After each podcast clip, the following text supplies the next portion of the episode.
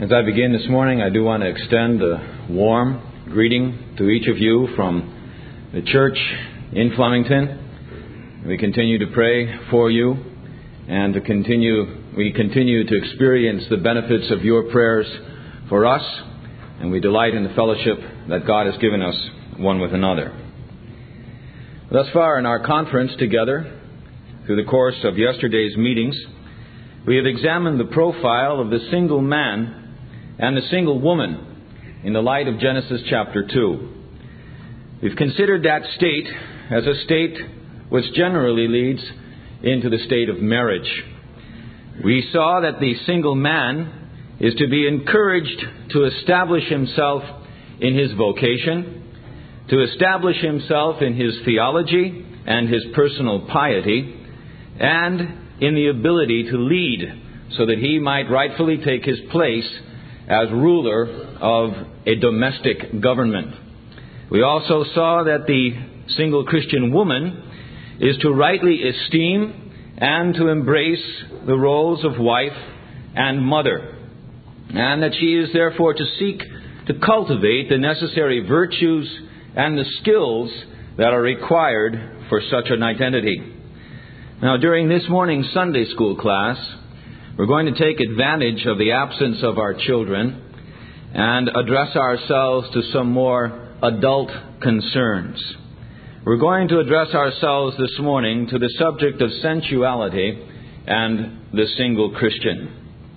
And as we do, let's bow together and ask that God might come and own again His Word in our hearts and enable us to come to terms with what it means to live pure and holy lives for our Lord.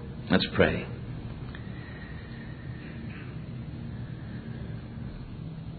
Father, we thank you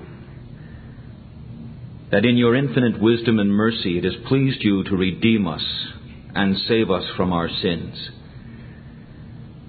We can only imagine the course of our lives had you left us in our wickedness.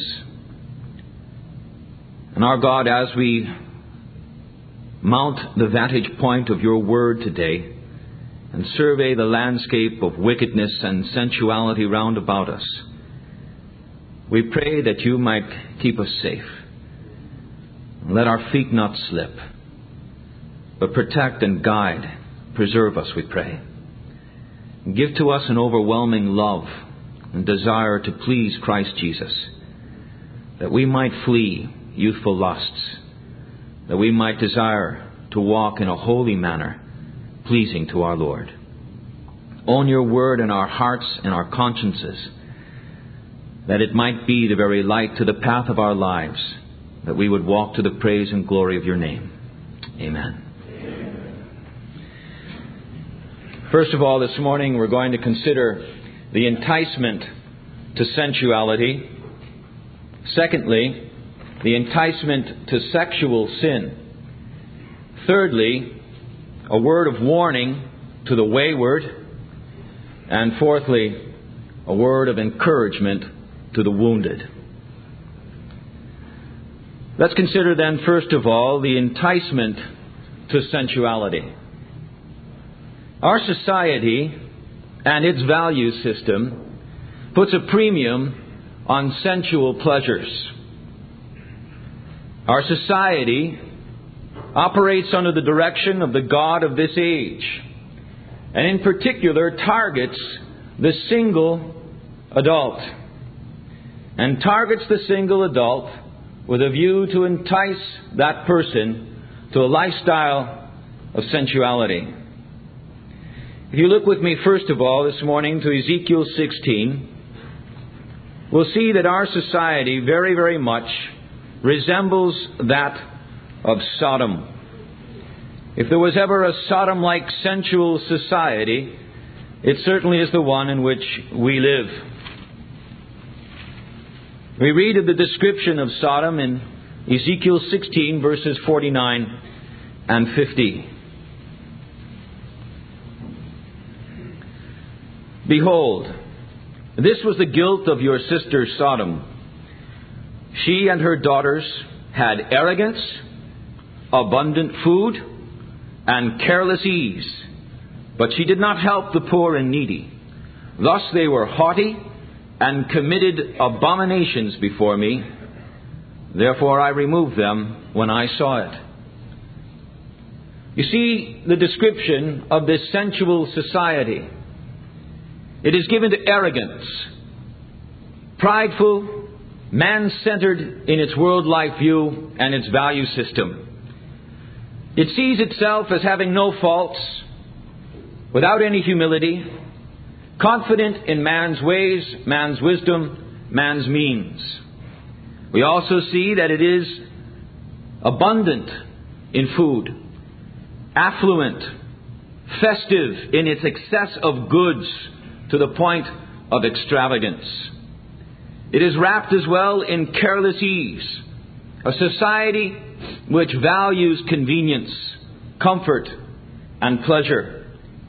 Obviously, in such an atmosphere, you would find a very dismal work ethic and a culture given to recreations. It is also a culture in its sensuality which is without compassion, indifferent to the needs of the needy, without a heart of benevolence, and as such can become very cruel and negligent of the weak and the infirm in its midst. It is also given to haughty abominations, and this is a description of its fundamental idolatry and its accompanying sexual ritual that is often found with idolatry. So when we're speaking of sensuality, and we see it described in such a society, we're speaking of that lifestyle which is given to decadent self indulgence. The word sensuality is a word that means to be licentious, to be debauched. Webster's dictionary describes it as that freedom to deviate from general norms, to be licentious, to take license, to be excessive and undisciplined, an undisciplined freedom constituting an abuse of liberty a disregard for rules and standards, indulging freedom to excess, unrestrained by law or morals, loose, wanton, lascivious, which is a tendency to excite sexual lust, lewdness, indecency, and shamelessness. It is profligate, in other words, wasteful and reckless, extravagant, without principle, virtue, or decency. Certainly, that describes the landscape of the culture in which we live. Now, the lonely single is particularly enticed in such a society to dull the pain of his loneliness with the anesthesia of sensuality. And in particular, he'll be tempted to be caught up in the party lifestyle. The party lifestyle.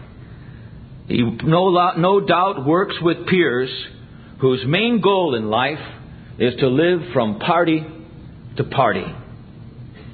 He is given to sensuality and carousing. Now imagine what it will be like on Tuesday when many of you return to your workplace and you say, Hey, how was your weekend? And you say, then your friend says, Well, we had a great weekend. It was unbelievable. We were able to snag a plane down to Acapulco and spent the day on the beach and went sun surfing and all of that, and the food was unbelievable. They made all kinds of things out of the jello, and it was marvelous. How about you? What'd you do for your weekend? Well, we went to the fellowship deaconry. and we slept next to, in the rooms that were paper thin walls with, with older saints sleeping next to us, and we had to keep our voices low past 10.30 at night. And we sat and, and we were, we were exposed to over five hours of expository preaching from the Word of God. I'm sure your workmates and fellow single peers will scratch your head and marvel. Because that doesn't sound like something very valuable to them. Because it's not sensual. It's not titillating to the carnal senses. And that's what the lifestyle is that many are given to. Now, follow along with me in a number of texts that we're going to look at. First of all, beginning in Romans chapter 13. Beginning Romans 13, verse 13 and 14. And we see where it is that the Apostle Paul associates sensuality with this tendency to partying, this carousing lifestyle.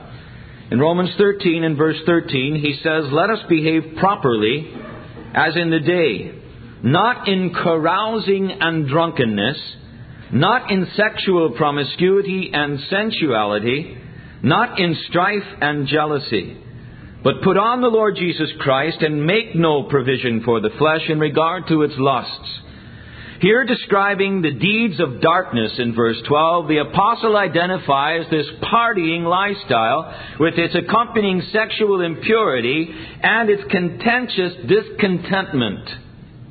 Again, in Galatians chapter 5, beginning at verse 19. Galatians 5:19. Notice again the juxtaposition of sensuality and the partying lifestyle.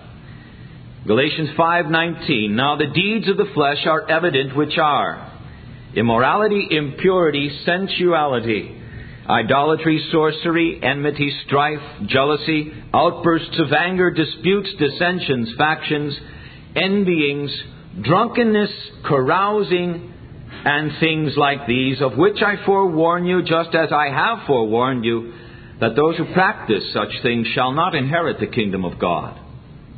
And again, the testimony of Peter in 1 Peter 4, beginning at verse 2.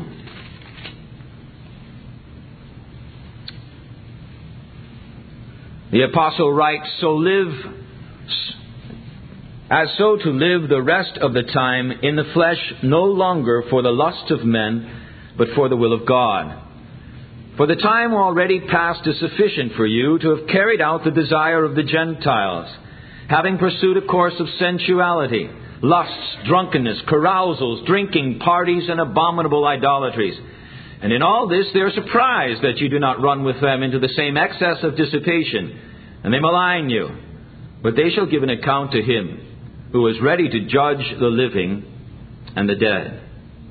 Sensuality, with, a, with its accompanying carousing and partying lifestyle the lonely single acutely feels his loneliness and the need for social activity.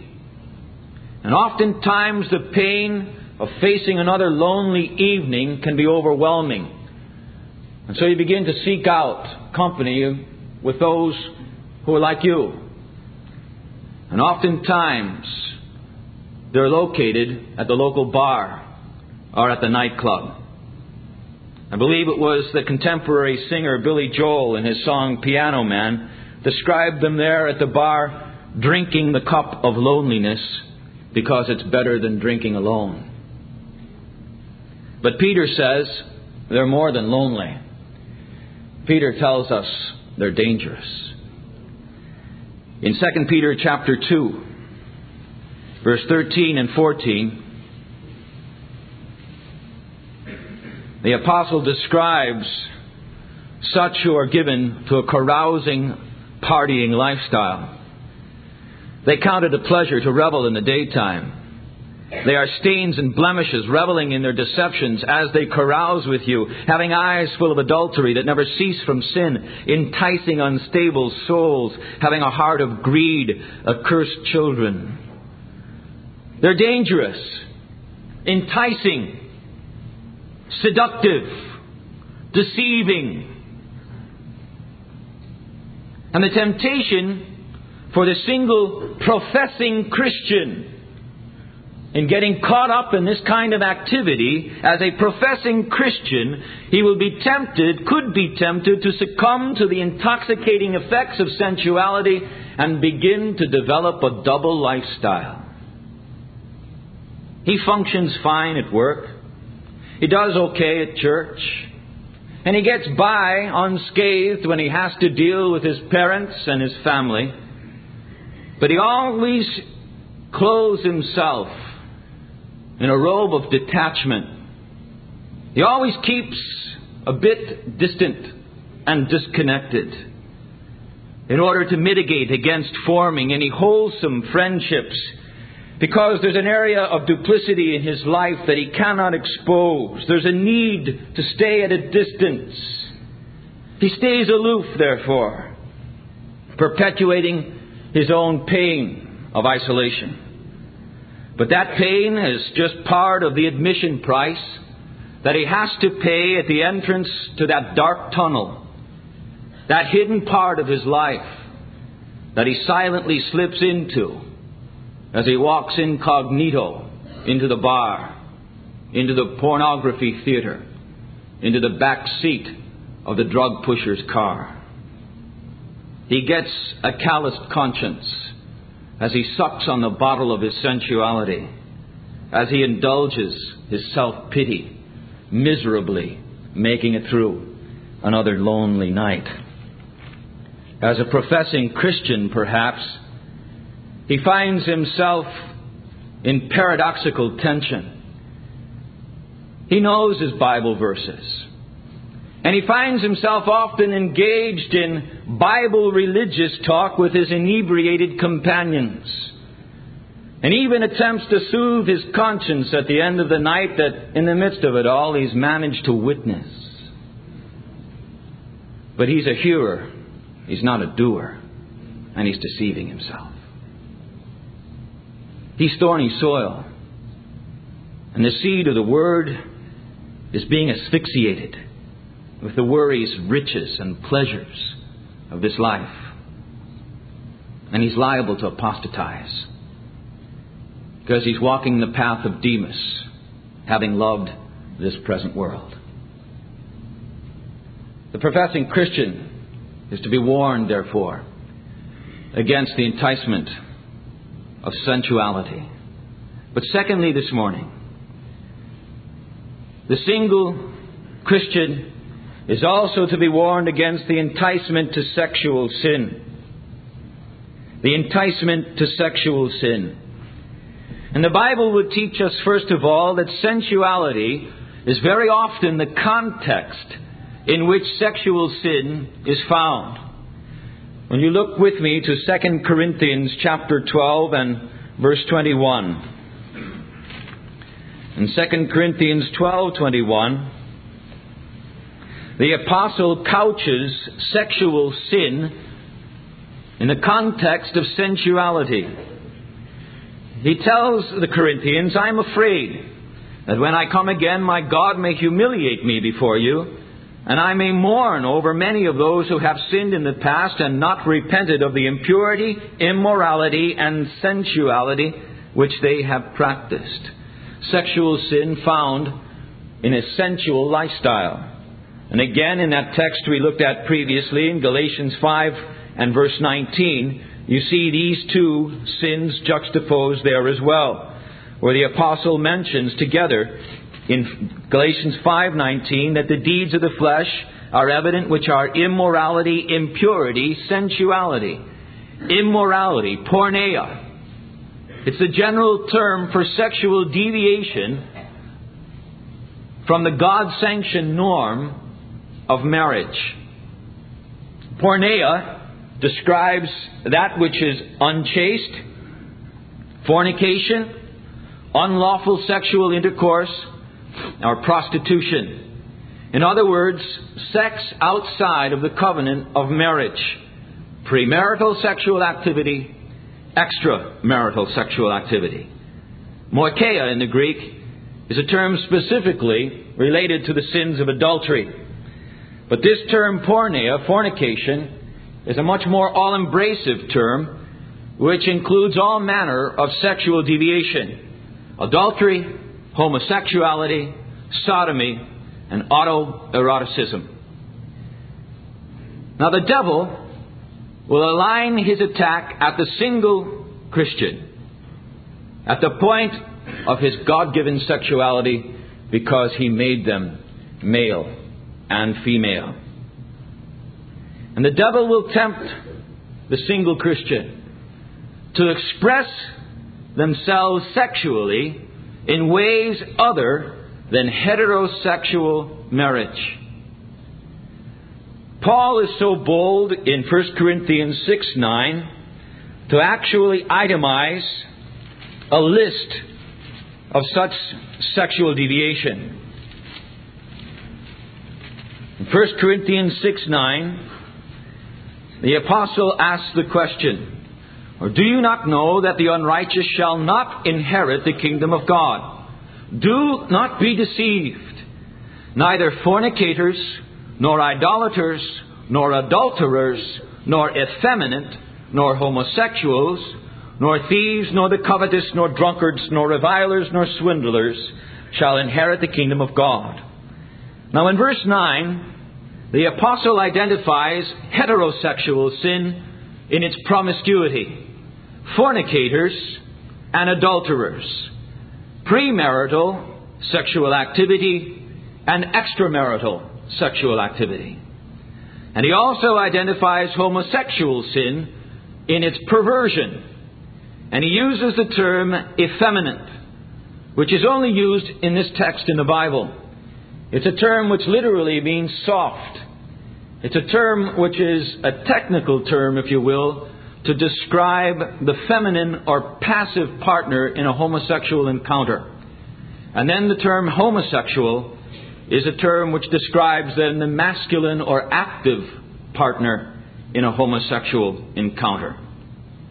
Paul is so bold as to identify these sins and to itemize them before the minds of the Corinthian Christians. And he goes on then in this chapter to instruct them on the necessity of sexual purity as we read from verse 15. Do you not know that your bodies are members of Christ? Shall I then take away the members of Christ and make them members of a harlot?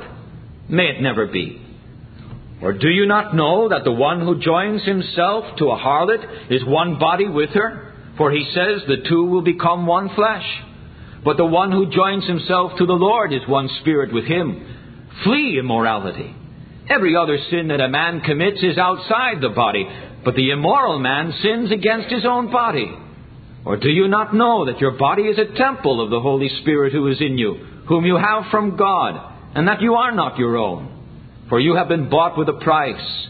Therefore glorify God in your body. Paul would have us know that fornication, immorality, is a violation of the sexual norm that God established in creation. And therefore he quotes from Genesis 2:24. He would also have us know that fornication violates the sexual spiritual sanctity of the child of God whose body is the very temple of the Spirit of God. Now, when we turn further in the writings of the Apostle to the seventh chapter, as he continues to address this subject of human sexuality, he tells us in 1 Corinthians 7 9 of the condition which renders one liable to succumbing to sexual sin. In 1 Corinthians 7, verse 9, he says, But if they do not have self control, let them marry, for it is better to marry than to burn. The condition which renders one liable to sexual sin is described by the apostle as a burning. Now, the word that he uses is literally a fire, to be consumed with flame. But it's evident that he's using it in a figurative manner. John Calvin says, to burn is not a mere slight feeling, but a boiling with lust so that you cannot resist. And then Calvin goes on to ask this question where shall we find the man who does not experience some molestation of his flesh? What an accurate description. Molestation of his flesh. Now, brethren, what I am about to say needs to be said because there are many in our day, increasing numbers of Christian counselors, who are taking a perspective on this matter that I believe is very dangerous. There are those who would argue that self terminating sexual activity ought to be accepted as a viable means to quench this burning. But I say not so. I say not so. The apostle in Romans 1:27 describes homosexual addiction as they're burned in their desire one toward another, uses the same word, burning, in their desire for one another, in their perversion. He lets us understand that homosexuality is a perversely intensified burning. It is a deviation which is akin to an addiction. And it makes no sense in my thinking to contribute to someone who's addicted, to help someone who's addicted by giving him more of the stuff that he's addicted to. And if burning makes one liable to sexual sin, it doesn't seem to me that deviant sexual behavior is going to be a means of grace. It's going to be a means of perpetuating the very thing that you're seeking to stop.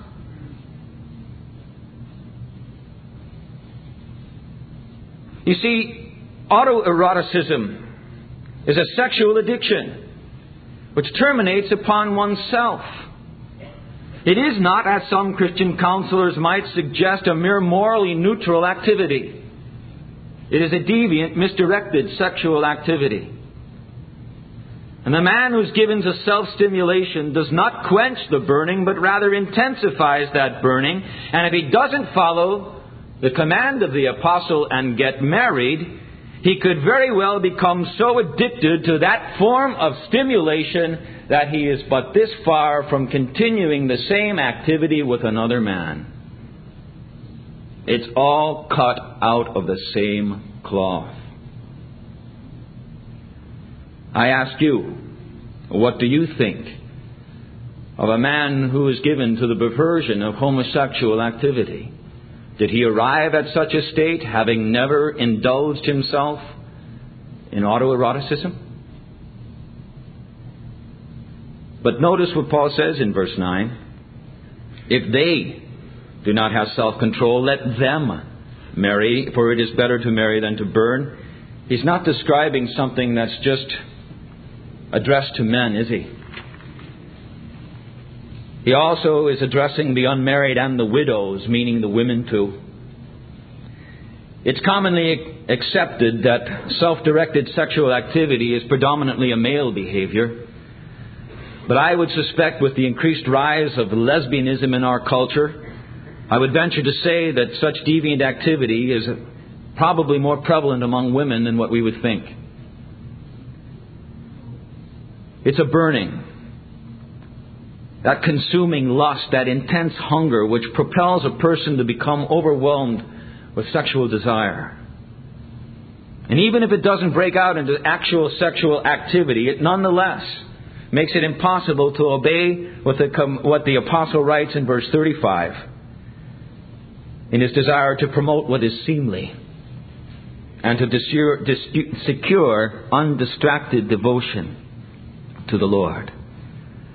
We ought to be warned, my friends. The single Christian needs to be warned against the enticement to sexual sin. And with that, let me thirdly this morning issue then this word of warning to the wayward. A word of warning to the wayward. We cannot afford to be naive. And I can't help but believe that some of you, even here this morning, could very well be in the grip, the vice grip of sensuality and sexual sin. You're here this morning. You're here this weekend at the singles conference.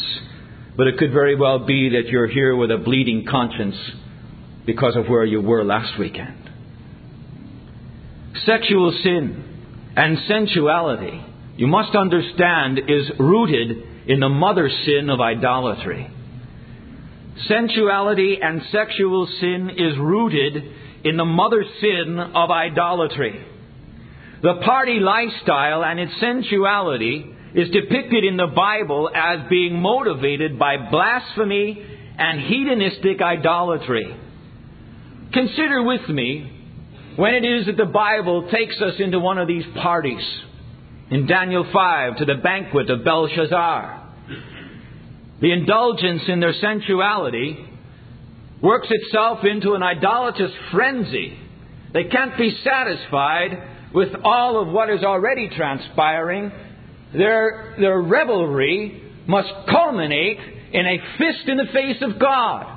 And so they go and take the utensils of the temple and continue their partying in their blasphemy. Their sin isn't satisfied until it expresses itself in blasphemous contempt for God. Consider the banquet of Herod in Mark 6, where Herodias' daughter danced, and I don't believe she did the minuet. And he requests, rather, she requests the head of John the Baptist. Why? In a revolt against the Word of God, to silence that Word from the mouth of the prophet. The party in Daniel 5 is a revolt against the worship of God. The party in Mark 6 is a revolt against the Word of God. It is motivated out of blasphemous idolatry and rebellion against God. The term that we've seen, carousal, is a Greek word, komoi. And that is a word which is taken from the festive revelry and drunken orgies which are involved in worshiping the Roman god Dionysus, or rather the Greek god Dionysus, and the Roman god Bacchus, who is the god of wine. And if you were in that culture and were invited to a singles retreat under the name of the god of Bacchus, you wouldn't have stayed at the fellowship deaconry, I'll tell you that. You would have stayed in a, in a drunken orgy, in revelry, in carousing, in promiscuity, in indulgence in sensuality and sexual deviation. They were parties which were known for ecstatic dancing, drunkenness, and sexual orgy. The party lifestyle and its sensuality is rooted in an idolatrous, blasphemous rebellion against God. So too, sexual deviation in the Bible is presented in close connection with the sin of idolatry. Paul continues to write to the Corinthians and in 1 Corinthians chapter 10. Notice what he writes in verses 6 through 8 as he describes that generation of Israelites who fell in the wilderness. Now, these things happened as examples for us that we should not crave evil things as they also craved. And do not be idolaters, as some of them were, as it is written.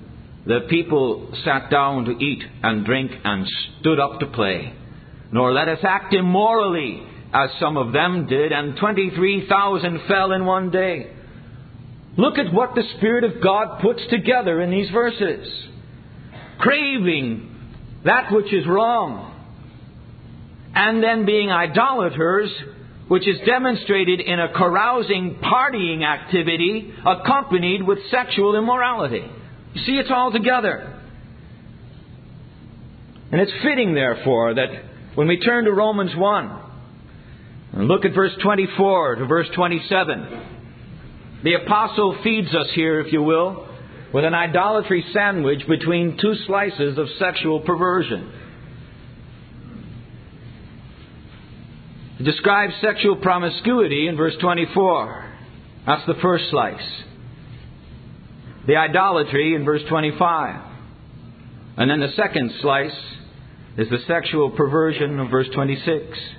Therefore, God gave them over in the lust of their hearts to impurity, that their bodies might be dishonored among them. For they exchanged the truth of God for a lie, and worshipped and served the creature rather than the Creator, who is blessed forever. Amen. For this reason, God gave them over to degrading passions. For the women exchanged the natural function for that which is unnatural. And in the same way also the men abandoned the natural function of the woman and burned in their desire toward one another. Men with men committing indecent acts and receiving in their own persons the due penalty of their error. Paul tells us that we are to realize the close connection between idolatry and sexual sin. And again, these things are brought to our minds when we turn to Colossians 3, verse 5 and 6, where the apostle counsels us. Therefore, consider the members of your earthly body as dead to immorality, impurity, passion, evil desire, and greed, which amounts to idolatry. For it, for it is on account of these things that the wrath of God will come. immorality, impurity, amounts to idolatry. It is of the same sin. It is born of that mother sin, idolatry. I warn the wayward. Your involvement in this kind of activity is not inconsequential. It is not looked upon by God as being somehow of a lesser sin or somehow not as bad as what you could be. God looks on it and sees the very root of it, and it's rooted in idolatry. It's rooted in a violation of the first and the second commandment. But secondly, a word of warning to the wayward. Not only ought you understand that these sins are expressions of idolatry, but sensual, sensuality and sexual sin is sufficient reason to be cast into hell. Sensuality and, sens- and sexual sin is sufficient reason to be cast into hell. We have an example of a man in hell in Luke chapter 16. You're familiar with the account of Christ describing this man in Hades. Notice the lifestyle that preceded his entrance into hell. In Luke 16 and verse 19, now there was a certain rich man, and he habitually dressed in purple and fine linen, gaily living in splendor every day. He gave himself to a lifestyle of sensuality.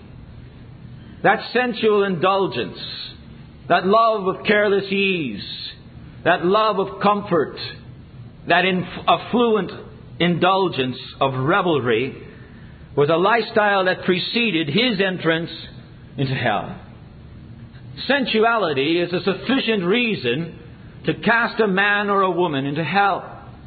And sexual impurity in the Bible is a damnable offense to God. Hear the clear statements of the Scriptures, where we are told in Hebrews 13:4 that God will judge fornicators and adulterers. God will judge. In Colossians 3:6, for it is on account of these things that the wrath of God will come. 1 Corinthians 6, 9, and 10. Two times, in citing those sexual sins, the apostle says that such who practice will not inherit the kingdom of God. And in Galatians 5:21, those who practice such things shall not inherit the kingdom of God. In Revelation 22:15, outside are the dogs, the sorcerers, the immoral persons, the murderers, the idolaters, everyone who loves and practices lying. In our day, Dear young people, dear single people, you're being encouraged to practice safe sex. The Bible prescribes safe sex. The sex that is safe from the wrath of God. It is the sex which is that of the marriage bed. Any other sexual activity is not safe. But let me also this morning give a word of comfort to the wounded. When you turn back to the apostles' words of 1 Corinthians chapter 7,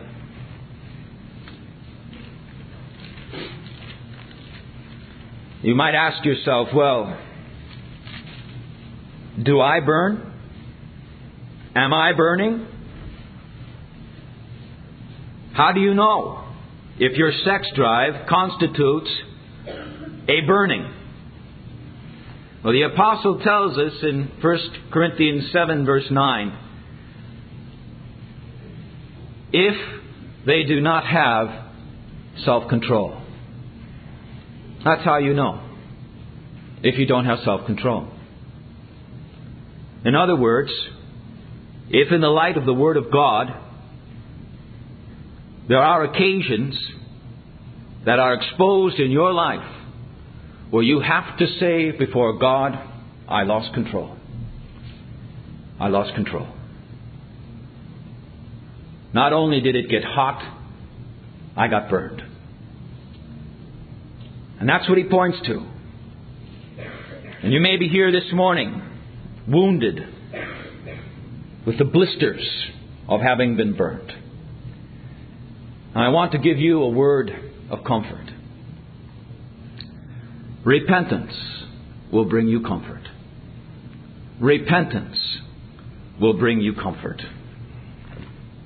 Solomon, in his wisdom, tells us in Proverbs 28 and verse 13 He who conceals his transgressions will not prosper, but he who confesses and forsakes them will find compassion. For confessing and forsaking will bring comfort. Repentance will bring you comfort. There must be in your repentance a forsaking, a turning away. Do not enter the path of the wicked, and do not proceed in the way of evil men. Avoid it. Do not pass by it. Turn away from it and pass on. Proverbs 4 14 and 15. And again, Solomon tells us regarding the seductress in Proverbs 7:25, "Do not let your heart turn aside to her ways. Do not stray into her paths. Forsake, avoid, turn away, stay clear of those occasions, of those people that incite that burning in you." Job tells us in Job 31:1, I've made a covenant with my eyes. How then could I gaze upon a virgin? Don't go to the convenience store where you're tempted to purchase pornography. Don't watch the video that's going to expose you to explicit lewdness and nudity. Don't embrace the adulteress. Solomon tells his child about the embrace of an adulteress and says, Can a man take fire in his bosom and his clothes not be burnt? Or can a man walk on hot coals and his feet not be scorched? Have you put your arms around someone who is nothing but a burning coal to you? And you know that there's no possibility of marriage there's no possibility of pursuing this relationship. It's not godly. And what this is, is just putting your arms around a hot coal. And you'll be burned. Repentance will bring you comfort. Secondly, running to Calvary will bring you comfort. Repentance and running to Calvary will bring you comfort. Isn't it encouraging, after that list of sins in 1 Corinthians 6, that the apostle goes on to say in 1 Corinthians 6 and verse 11, describing that list of wicked living. In verse 11 he says, And such were some of you. But you were washed. You were sanctified. You were justified in the name of the Lord Jesus Christ and in the Spirit of our God. It's not uncommon for a person who has been polluted with sexual defilement to feel a profound sense of dirtiness. Well, isn't it wonderful that the apostle tells us you've been washed, you've been sanctified, you've been cleansed. Run to Calvary. Run to the blood of Christ, which alone is sufficient to cleanse you from the deep, deep stains of sexual sin. Only the blood of Christ is able to cleanse your conscience from these dead works so that you might turn and serve the living God. To turn away from the idolatry involved in these sins. To turn and serve the living God in faithful covenant communion with Him. Flee to Christ. Run to the cross. Realize that He is touched with the feelings of your infirmities. He sympathizes with your weaknesses. if you've lost control, if you're burned and blistered, come to Christ. Run to the cross. Flee immorality. Calvary will bring you comfort the comfort of cleansing, the comfort of sins forgiven. But thirdly, not only repentance and running to Calvary, but resolving to live in holiness. Resolving to live in holiness will bring you comfort. Making the resolution, making the determination. I have turned away, I have run to Christ, and I am now resolved to live holy unto God. This is the instruction of the apostle in 1 Thessalonians chapter 4. Where there we read in verse 3 For this is the will of God, your sanctification. That is, that you abstain from sexual immorality, that each of you know how to possess his own vessel in sanctification and honor, not in lustful passion like the Gentiles who do not know God. Now, in this text, the vessel could be a term describing your wife, as in 1 Peter 3 7, where she is described as the weaker vessel. Or it could be a term describing your body, as in 2 Corinthians 4 7, where we have this treasure in earthen vessels. Well, that shouldn't be a problem when we realize that a man in a married state is one flesh with his wife. So if it's a vessel who is his wife or a vessel who is body, it's the same one way or the other. But the point is to maintain yourself in sexual purity. To resolve that I am now going to live by the grace of God not like a Gentile, not like one who's outside of covenant grace to God. I'm going to live as a true Israelite, pure in heart. I'm going to live by the strength of the Spirit of God, and I'm going to make a determined resolution to continue repenting, to continue believing, and to prosper in holiness. I'm going to resolve to live holy in these matters. And you can measure your resolve. Not by the intense moment of crisis, but you can measure your resolve by the diminishment of the frequency of the sin. Am I decreasing in the number of times that I fall in this area? Because the man of God is promised when he falls, he shall not be hurled headlong, but the Lord is the one who upholds his hand in verse 37, or rather, Psalm 37, verse 24. Is the frequency decreasing? You can measure resolve by determining if the intensity of the sin is decreasing.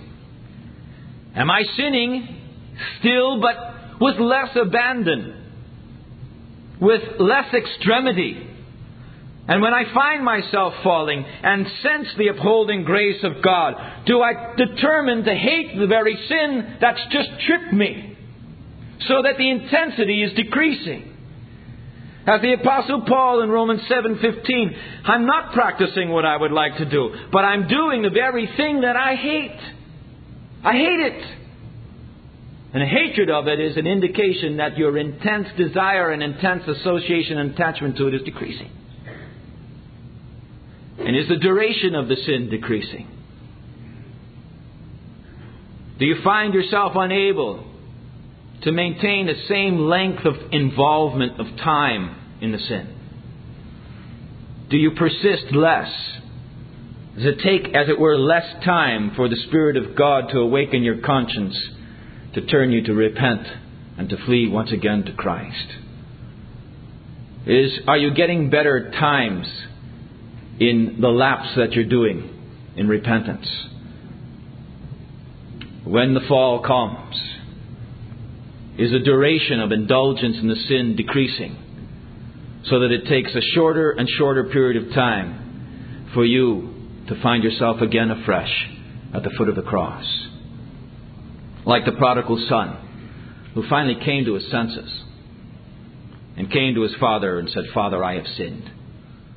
How long does it take you to come to your senses? Is the time decreasing? the duration of the sin shortening. In that way, you can measure your resolve and your determination to live in holiness. And in making progress in that way, you ought to be comforted.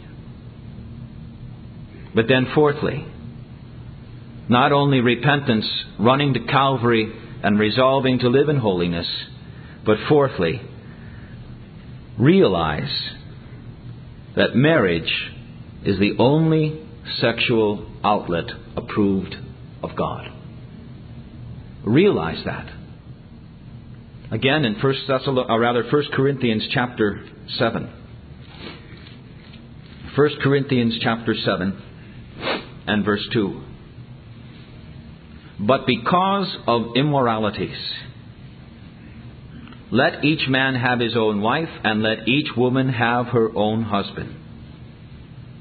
And in verse 9, but if they do not have self control, let them marry, for it is better to marry than to burn. Because of immoralities,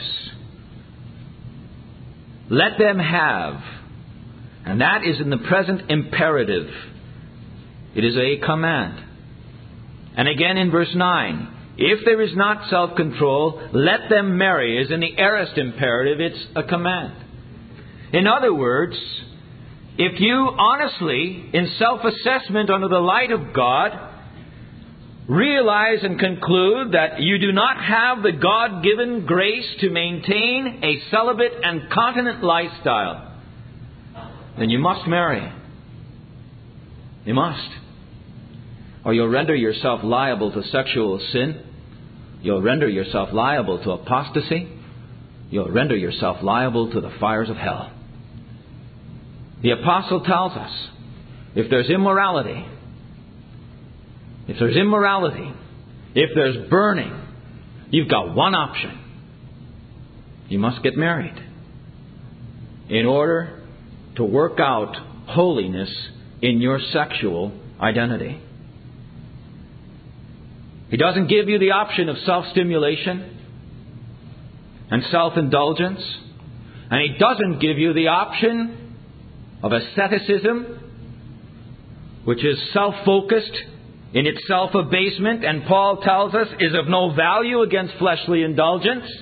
He doesn't, on the one hand, offer you the option of self centered indulgence, or on the other hand, offer, offer you the option of self centered denial. He says, if God has so constituted you in your sexual makeup to burn, and maybe even in your life thus far to have been burned, so that if there are immoralities because of immoralities, he commands, let each man have his own wife, and each woman her own husband. If there is not self control, then let them marry. Because it's better to marry, better to marry, than it is to burn. One of the commentators says Paul does not teach that marriage is just a prophylactic against fornication, but it does serve that purpose. It does serve that purpose. Being kept from fornication is a good thing the Bible tells us that marriage is the only sexual outlet approved by God. If you burn, then you better get married. May God add His blessing this morning to the study of His Word.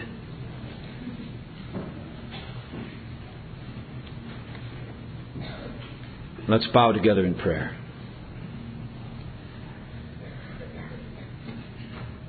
Father, we marvel at the penetrating light and accuracy of your word.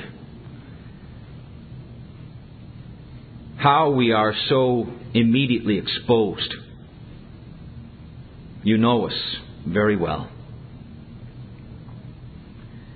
And how we thank you, our God, that in your knowledge of us, your heart of love and compassion is for us and that we, in our sexual identities,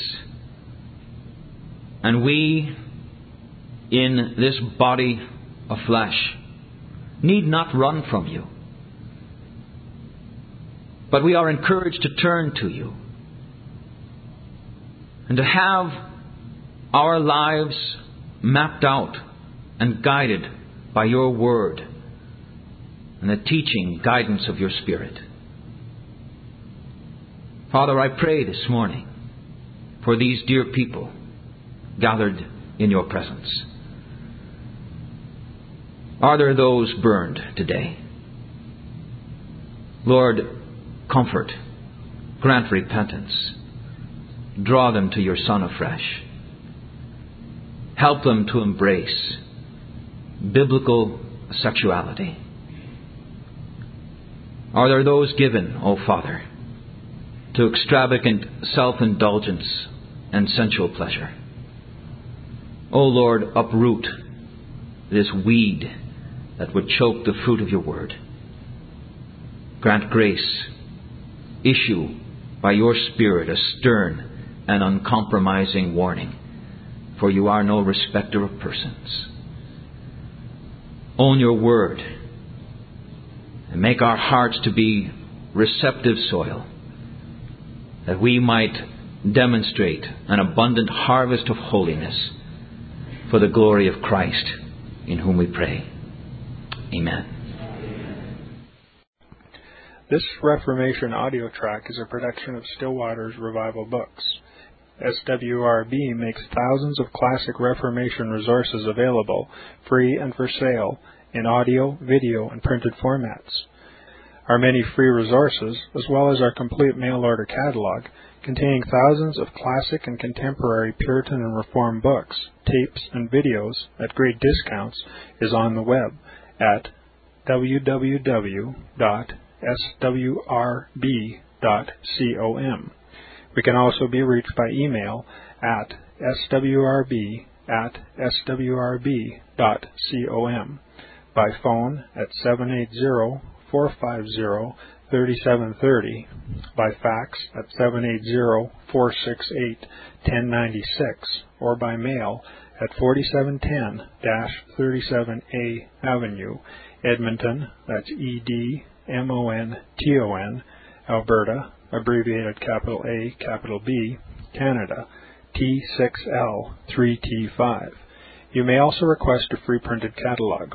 And remember that John Calvin, in defending the Reformation's regulative principle of worship, or what is sometimes called the scriptural law of worship, commenting on the words of God, which I commanded them not, neither came into my heart, from his commentary on Jeremiah 7:31, writes, God here cuts off from men every occasion for making evasions, since he condemns by this one phrase, I have not commanded them, whatever the Jews devised. There is then no other argument needed to condemn superstitions than that they are not commanded by God. For when men allow themselves to worship God according to their own fancies, and attend not to his commands, they pervert true religion. And if this principle is adopted by the papists, all those fictitious modes of worship in which they absurdly exercise themselves would fall to the ground. It is indeed a horrible thing for the papists to seek to discharge their duties towards God by performing their own superstitions. There is an immense number of them, as it is well known, and as it manifestly appears. Were they to admit this principle, that we cannot rightly worship God except by obeying His word, they would be delivered from their deep abyss of error. The prophet's words, then, are very important when he says, that God had commanded no such thing, and that it never came to his mind, as though he had said that men assume too much wisdom when they devise what he never required, nay, what he never knew.